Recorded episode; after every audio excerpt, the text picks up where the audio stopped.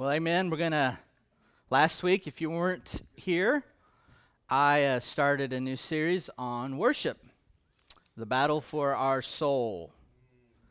And worship is a battle, it's warfare, it's, uh, it's determining the quality of our life, it's determining the quality of our soul, it's, it's determining who we are as a people, it's determining what.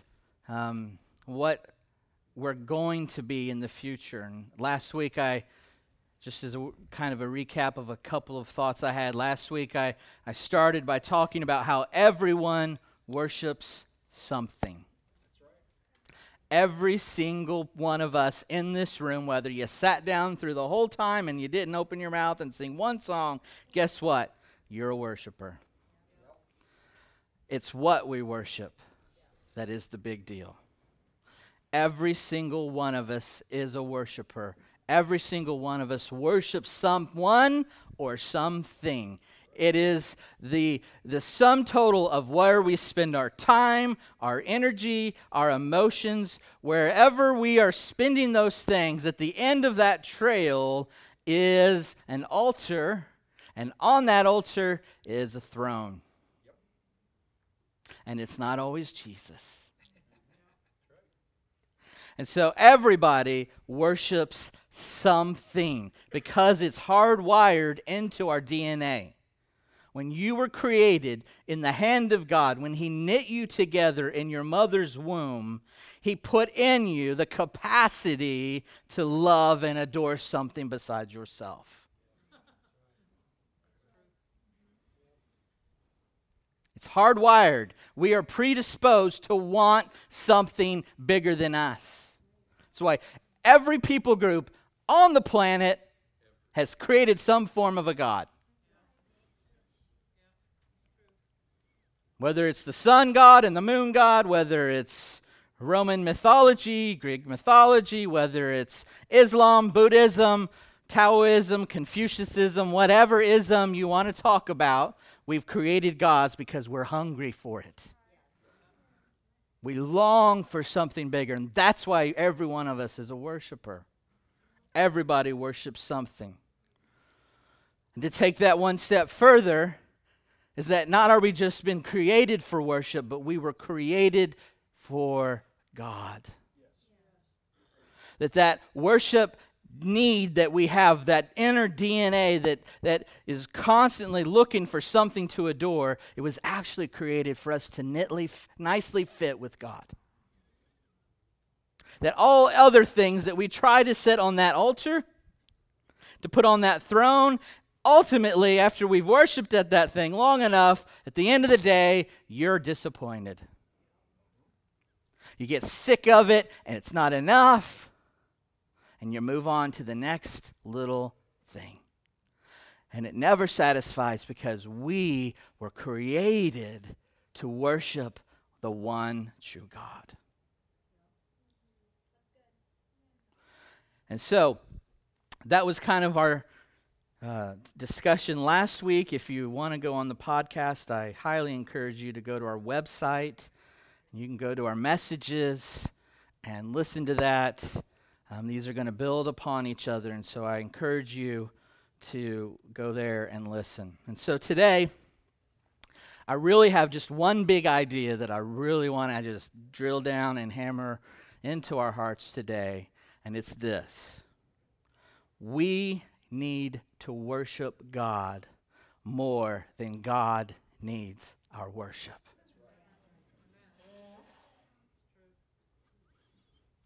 Just repeat that after me. We need to worship God more than God needs our worship.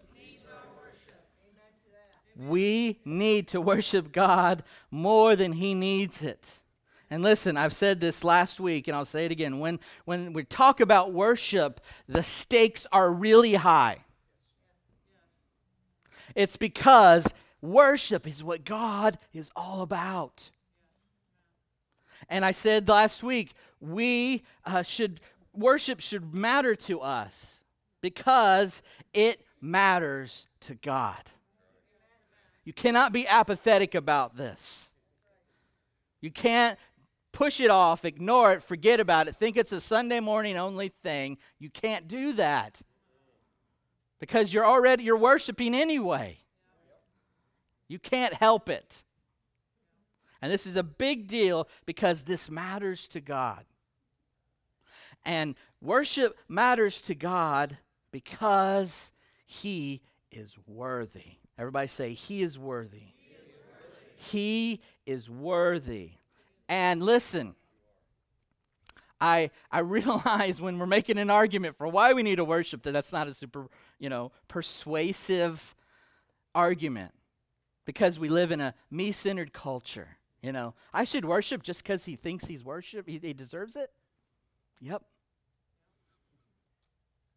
That's the that's that's the that's the debate. That's it. That's the oh, that's my only point. Wait, he's got to prove something. No, he doesn't. What's he done for me lately? Oh, we're going to talk about that one. we are going to talk about that one in a couple of weeks. But in our me centered culture, you know, listen, adhering and saying yes to the call to worship just because he's worthy is usually not a lot of motivation. But I'm here to tell you it's all you need. It's all you need because worship doesn't begin with us. Worship doesn't begin with us. Worship begins and ends with God. And God is worthy of praise from all people from all time. God is the center of everything that exists. He is above all the little gods of the earth. God alone is our creator. He is alone our sustainer. He is our originator. He is our life giver. He is beauty maker. Only Him. That's why every glimpse into God's presence throughout the pages of the Bible affirms that God is dwelling in endless praise. Revelation chapter 4 and verse 8 says, Each of the four living creatures had six wings and was covered with eyes all around, even under his wings.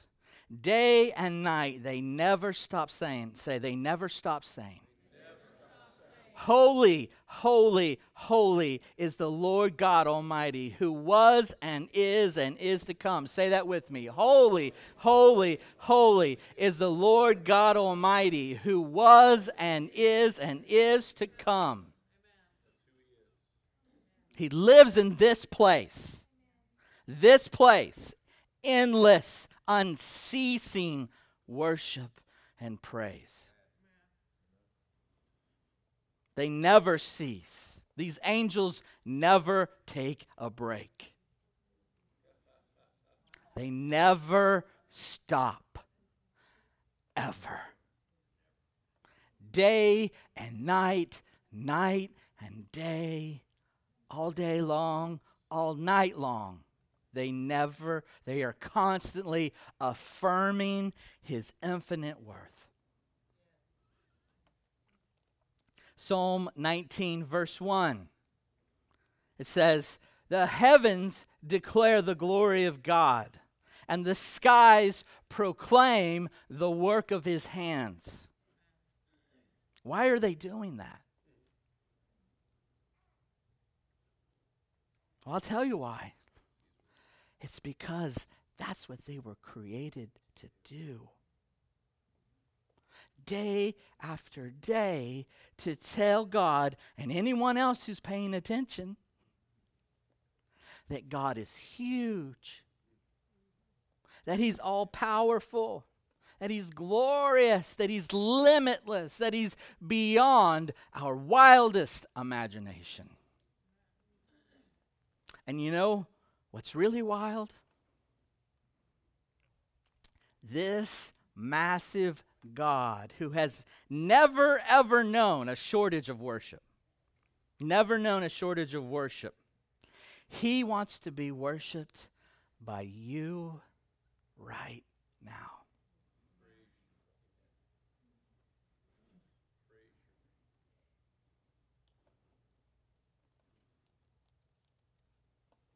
And it's again, it's not because he needs it.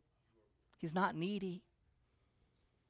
You know, he doesn't need any of our worship to make him worthy. He doesn't need my praise to be great. He doesn't need my love, my adoration to be awesome, to be beautiful, to be glorious. As a matter of fact, God cannot be more worthy than he already is. He cannot be more worthy than he always has been. It's not that God needs our worship, it's that he wants it. Say, He wants my worship. Now, for those of you who didn't say it, you get to say it. He wants my worship. He wants my worship. And he wants it because he deserves it.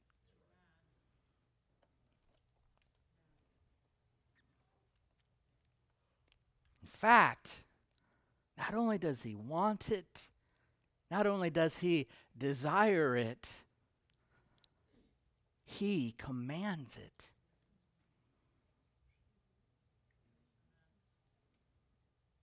He commands it. And here's why.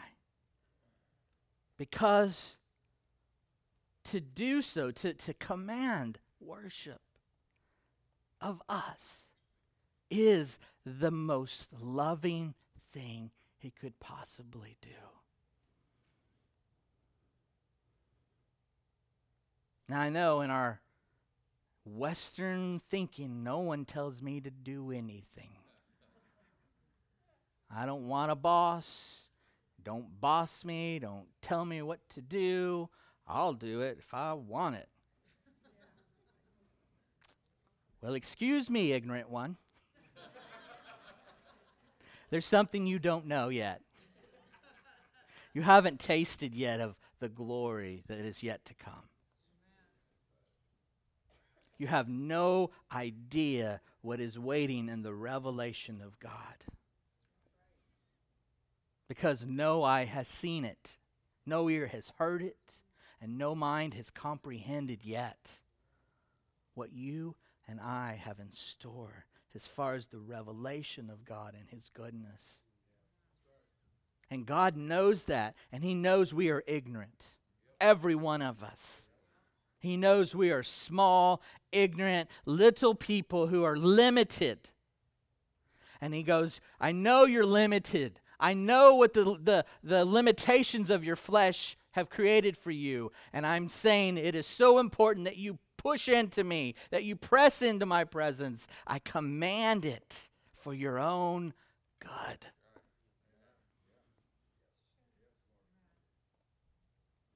It is the most loving thing he could possibly do. It's because God knows who he is. He knows better than all of us what he's worth. God knows that the best thing that he could ever give you and I is himself. That's the best. That's better than money, than a spouse, than beautiful children, great job, being well liked, popular, boyfriends, girlfriends, good grades. It's better than all of it. Just Himself is supreme to every pursuit you have in this life.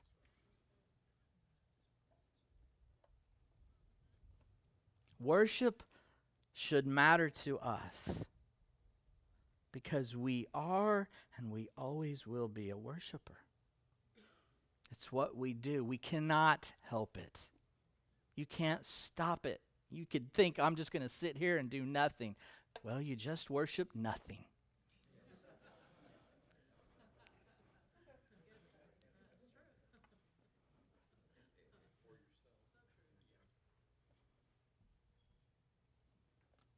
We cannot stop the worship that's coming out of our life. And we can't live without it. But you can choose where you invest it. You can choose to make your worship count for something today. You can make sure that your worship counts for something for eternity. It's because we are created for it. We are created for worship. That's why you and I are going to spend eternity living out and declaring the worth of God. The question is is what is that going to look like before eternity? On this planet with these people in this city, with my family, with my friends? What am I going to demonstrate? I'm going to demonstrate that my boyfriend or my girlfriend is the most important thing in this world? I'm going to demonstrate my music career or my sports career is the single greatest thing in my life? We're declaring our worth of something. We ha- and our our job, our labor, our work is to make sure that the thing we declare to be of greatest value is really worth it in the long run.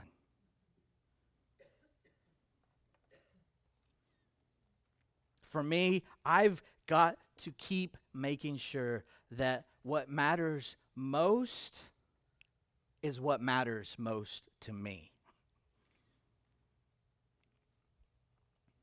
And the same is true of you. It's imperative that each and every one of us find an object worthy of our affection. It's essential that we find a God worthy of our life's devotion. Because guess what? You've only got one life. You have one shot to make every day count.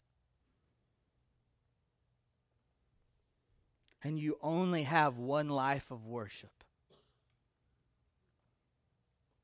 You have one brief opportunity and time to declare your allegiance, to unleash your affection, to exalt something or someone above all else.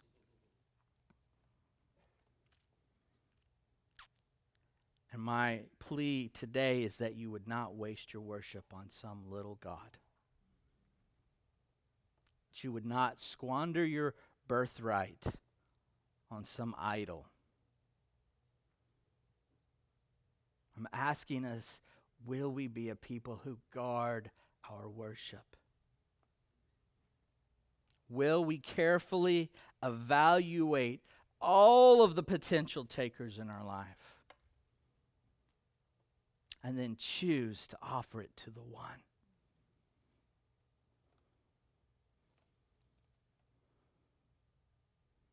And you know, to choose well doesn't necessarily mean that we can't appreciate things that are beautiful. We can't love other things in this life. That's not what God's asking. You know, it's certainly not wrong to deeply love another person. It's not a sin to be into uh, MMA, McGregor versus Conor, you know, Mayweather, whatever these guys are. I didn't even watch it. I clearly don't love it, but some of you may. it's okay. It's all right to have a favorite football team and cheer for them. It's okay to love to travel and check out new destinations. It's all right. But listen, when we elevate any of those things to the highest place in our heart, then we've gone too far.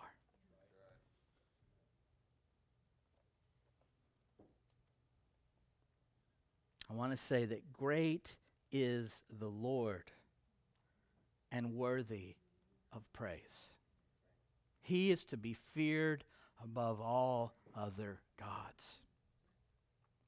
For all other gods of the nations, they are idols, but the Lord made the heaven and the earth.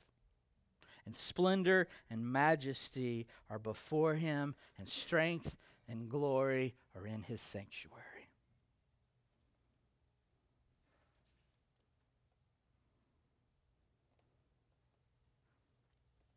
Worship needs to matter to us because every day there's a battle. Every day there is a war for your worship. And the things that we elevate, the values we serve, none of those choices happen in a vacuum. There is a war that is raging for our worship, and it's been raging since before there was time. Even before the earth was formed, uh, one of God's highest position angels bolted from his presence, refusing to join the ranks of true worshipers, refusing to exalt God above all else. I'm talking about Satan, Lucifer. And in the Bible, it records that Satan fell like lightning from heaven because he desired to exalt himself more than God. And because he wanted to be worshiped instead of give the worship, he got banned from the presence of God. And yet, you know, having having been in God's presence, here's the thing Satan knows that God is central. Satan knows how worthy of praise God really is. You know, he, he heard the, the, the, uh, the angel anthems. He was there when all of heaven would roar. He saw God's glory. But because of his pride, he could not bow his knee. And because he was spurred on by himself, he leads a band of fallen brothers and he's spreading mutiny to as many as he can. And that's where we come in. How does Satan advance his rebellion against God today? I'll tell you. He does it by contesting God's supremacy throughout the whole earth. By trying to lead a traitor race to the sad condition that we find in Romans chapter 1, starting in verse 25. It says, They exchanged the truth of God for a lie and worshiped and served created things rather than the Creator, who is forever praised. Amen. See, here's the deal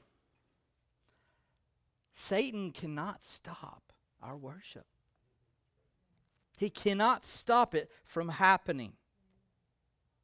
But here's what he will do he will deceive anyone who lets him deceive them.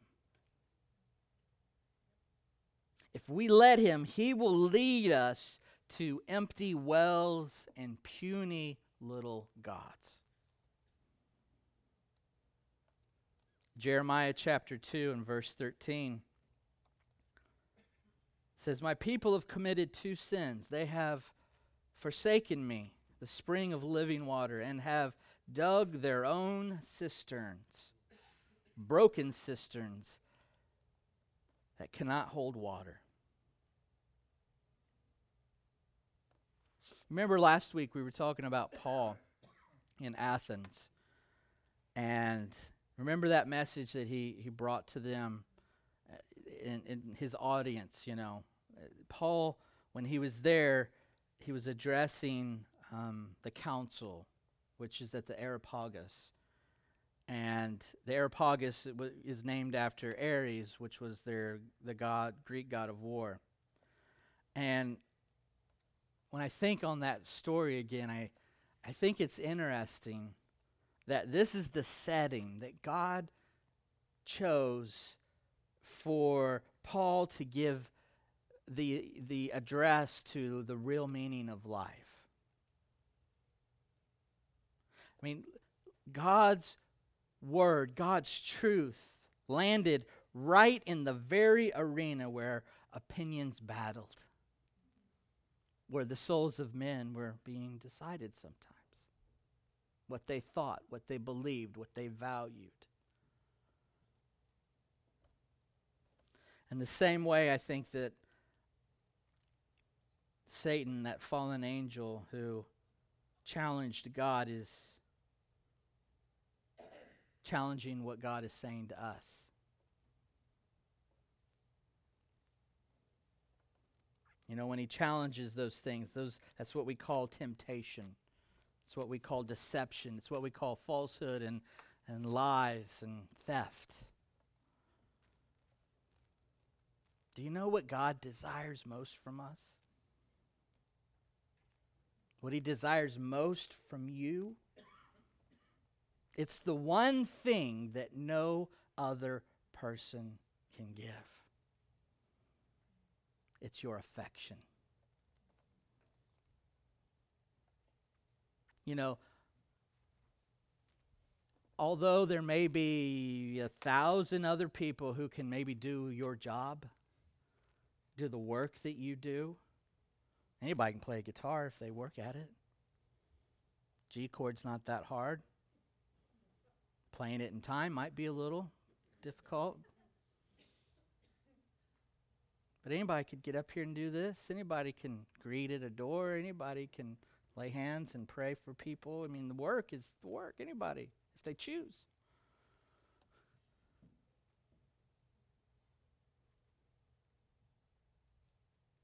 But nobody can give your affection away. Yeah, you can love God, but you can't love God on my behalf.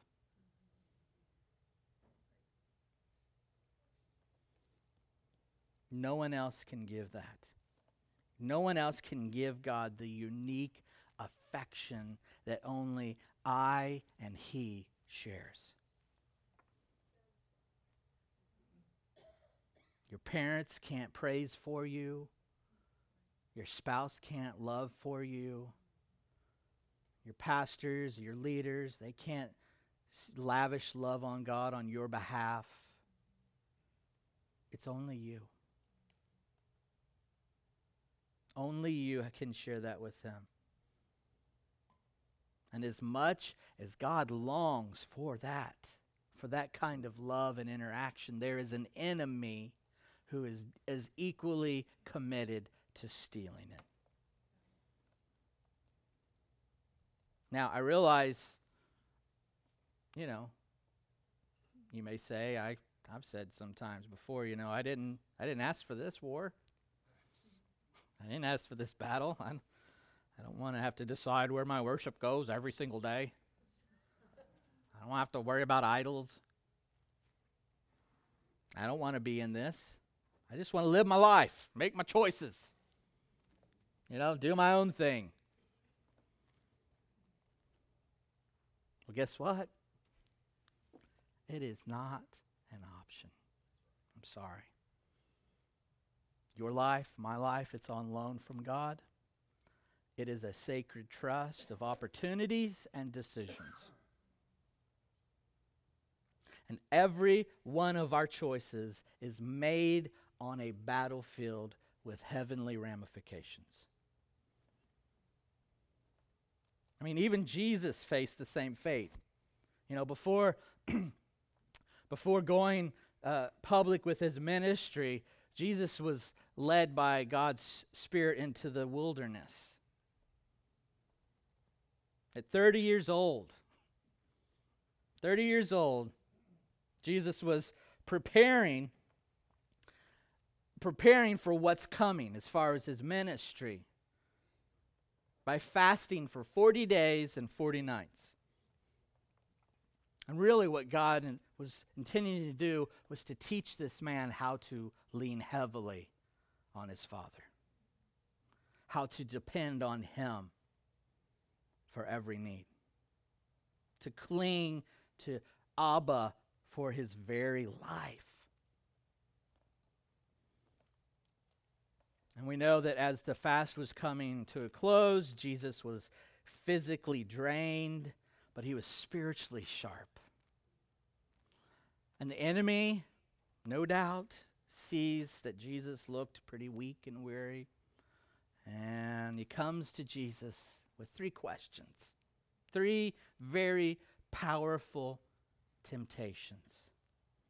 And the first one was, you know, if you're hungry, and I know you are, why don't you turn these rocks into bread? Go ahead. No biggie.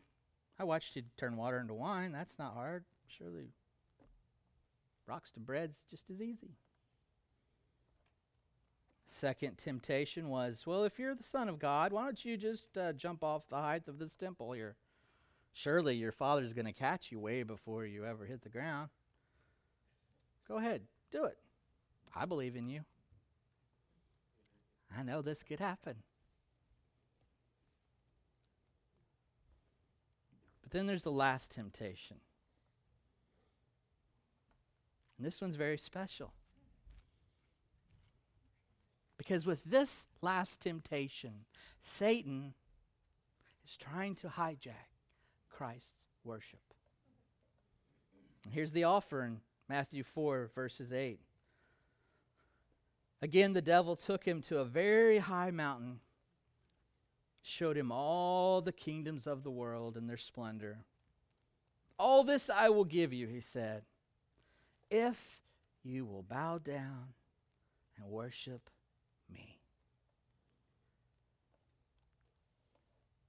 Now, I don't know if you've ever thought this. When I read this, I go, what on earth is this guy thinking? I mean, what is Satan thinking? To ask the Son of God to bow down and worship a, a stupid, idiotic exile of heaven. Like, you got kicked out, man. Like, you're just dumb. Why did Satan think I could get away with it? There's a chance. I got a chance. So you're saying there's a chance. Dumb and dumber. Anybody of you? I mean, you know, to ask the Son of God to worship a big dummy who got kicked out of heaven, someone doomed to die, someone banished to an eternal future void of beauty and love. Never again will he hear the angel choir sing. Never again will he see the saints lift up their hand in perfect praise. I mean, this is deception like on crack, on meth, on, I don't know, monster energy drink, on Red Bull. I mean, it's it's just like how deceived is he? Well, we just saw it. Do you see what level of deception he walks in? Well, I love Jesus' reply, and thank God this was it. Verse 10 Jesus said to him, Away from me, Satan. For it is written, Worship the Lord your God and serve him only. Praise God for that. Your worship matters to God. If it didn't, Satan wouldn't care about trying to steal it from God. If you can't believe the Bible and you can't believe your pastor, can you believe that the big dummy knows how important it is? And he's, he's out to steal it from you. Worship this, worship that. Hey, give your time to this, give your time to that. Forget this, put this, let this thing be what tells you what to do in your life.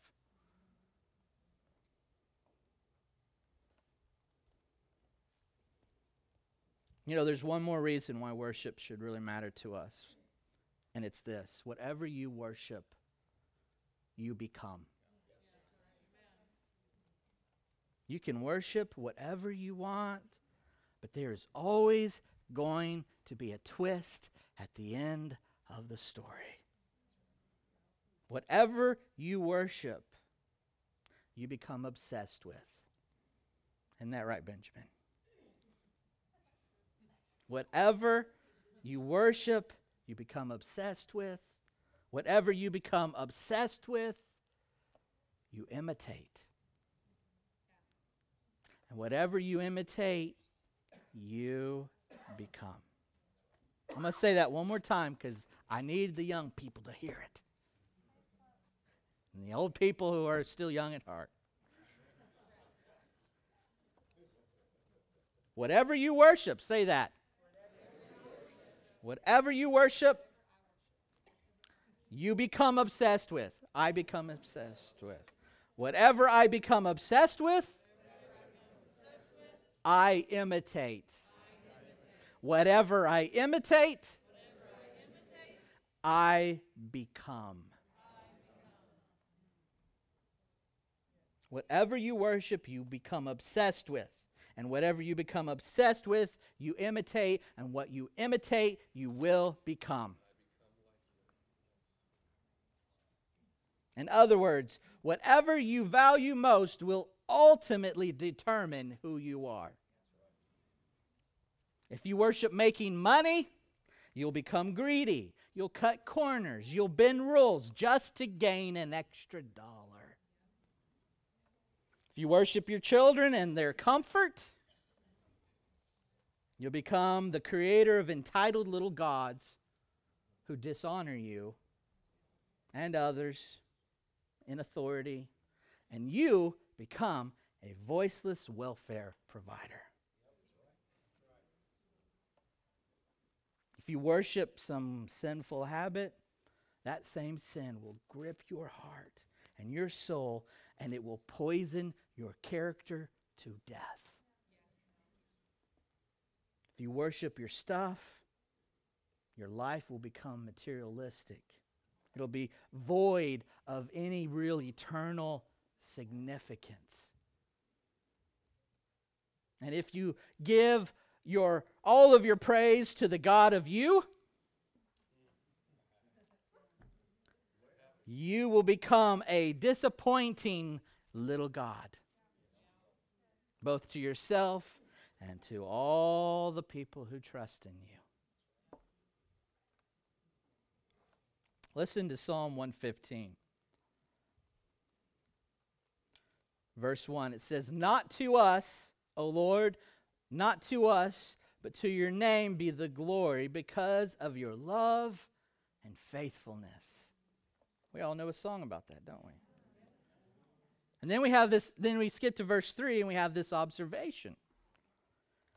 It says, Our God is in heaven, and he does whatever pleases him. He's the boss. But then we have this contrast that he describes um, the idols that we love to make as people. Verse 4 But their idols are silver and gold, made by the hands of men. They have mouths, but they cannot speak, eyes, but they cannot see. They have ears, but they cannot hear, noses, but they cannot smell. They have hands, but cannot feel, and feet, but they cannot walk, nor can they utter a sound with their throats. Not too high of a score for idols, right? But here's the clincher. Verse 8 Those who make them will be like them, and so will all who trust in them.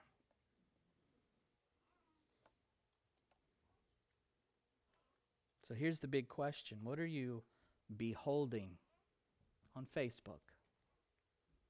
What are you beholding on your television?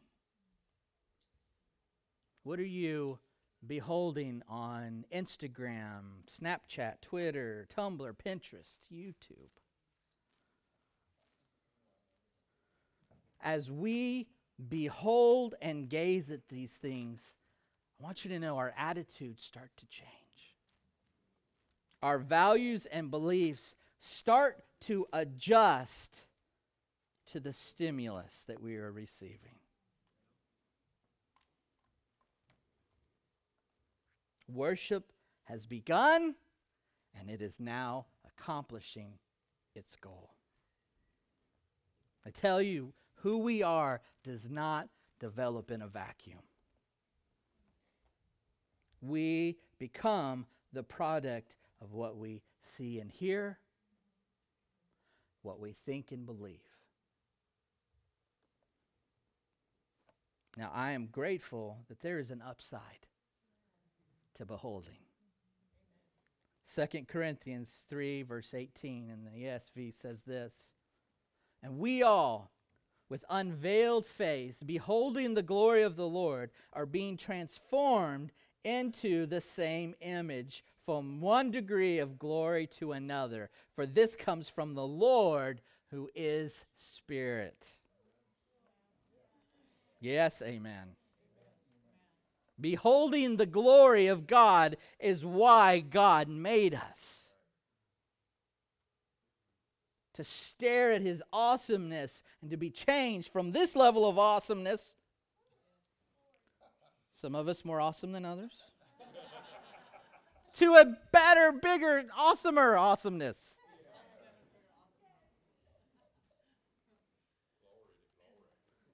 Psalm 27, verse 4. One thing, everybody say one thing. One thing I ask from the Lord, and this only do I seek. Say, this only do I seek. That I may dwell in the house of the Lord all the days of my life, gaze, to gaze on the beauty of the Lord and to seek him in his temple.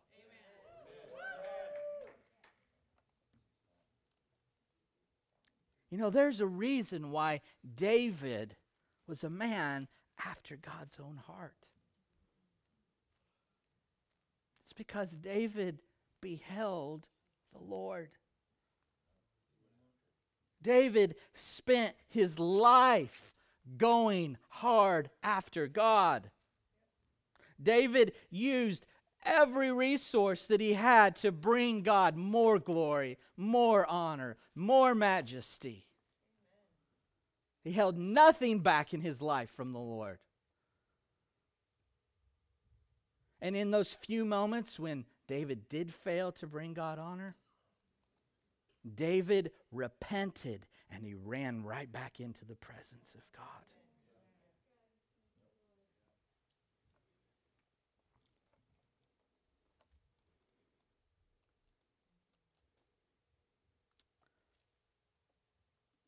I'm going to read an excerpt from Chuck Pierce's book, The Worship Warrior.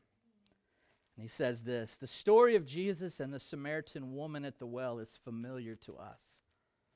Jesus requested a drink to satisfy his temporal thirst, but offered her everlasting water.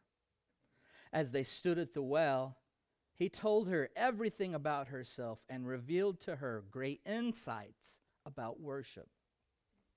Jesus told the woman that it did not matter where she worshiped, Rather, it mattered that she had the right attitude and heart. Then he explained that worship happens when a seeker comes into harmony with the nature and character of God and embraces his transforming spirit. Jesus said worship must be transparent, sincere, and follow biblical mandate. Jesus summed it up beautifully. He said, God is spirit, and those who worship him must worship in spirit and in truth. When we worship God in spirit and in truth, we come face to face with our destinies. We move from obsession to reality. That is the transformation that took place in the Samaritan woman's life. The Lord shifted her desire, which had been aimed toward every guy in town, and he shifted it to himself. And then to seeing the whole city changed. That is what worship can do. Individual worship brings transformation. But when we worship individually, we can also see the territory where we live transformed as well. When we worship, we actually break out of conformity and move into transformation. Paul wrote this in Romans 12 2. Uh, he says, Be transformed by the renewing of your mind. That word transform means to change or transfigure.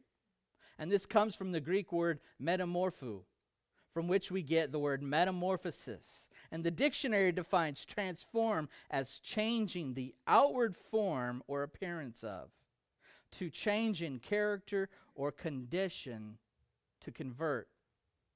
And in the broadest sense, transformation is the change of external form and inner nature. I believe the only way we can do this is through worship. It draws us out of the pattern of this world and into the life structure that God made for us when He knit us together in our mother's womb. Worship is a battle for our soul. Who or what will get our time and attention? Who or what is sitting on the throne of your heart? When we worship God, it is for our benefit. It is for the healing of my soul. It is for the transformation of my life. Simply put, we become what we worship. And if you don't like who you are or who you're becoming, you probably should take a quick inventory of the things that are on the throne of your heart. If you want to become more and more like Jesus, keep your worship squarely focused on Him. Because we are designed to reflect His beauty, we are designed to reflect His glory. We were designed to fit with Him perfectly, to worship Him. Just close your eyes. We're just going to pray. Father, I just Thank you, God, that you knew enough, that you, that you were so wise in creating me to have this need, God, that you, you command it, God, because it's for my good. It's because you know something I don't know. And it's so important you can't just let it be a suggestion. So today, Father, I pray right now that we would take the command of worship, God, seriously. That we would walk, God, in your presence, that we would take the idols in our life out of the way, God, whether it's my, my, my career, myself, God, my reputation, my whatever, God, I ask, Lord, that you would help us remove those things.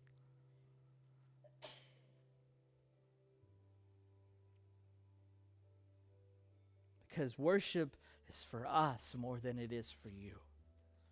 And so today I pray, God, that we would walk in the value of your presence, that we would walk in the truth, that you are always here. You're always here. You're always around. You're always near. You're in us, God. And that we would walk and carry our hearts in a way that says no to all other lovers, that says no to every other idol. That there is a yes in our spirit that can, can be seen, God, by our family and our friends. That affects a city, that affects a, a, a county, a state, a region. I pray for us today, God, that we would say yes, that we would fully embrace the call to love you with our heart, soul, mind, and strength. And so today, God, I seal our time with the blood of Jesus, the power of the Holy Spirit, God. I just seal us, seal our hearts, God. I, I pray that this word would not be stolen, it wouldn't be, it wouldn't be choked out, it wouldn't be dried up, God, that it would find deep, fertile soil in our hearts and it would produce a harvest. We would truly walk as radical, passionate, aggressive lovers of God. I just speak that over us right now in the name of Jesus. I speak that over us, God. We are your radical, passionate, aggressive lovers. We vow to be faithful to you and to you alone, God. We thank you for this day, God, and it's in the name of Jesus that we pray, that we love, that we seek. We love you, Jesus. We love you, Father. We love you, Holy Spirit. We ask these things today in Jesus' name. Everybody says, Amen. Amen.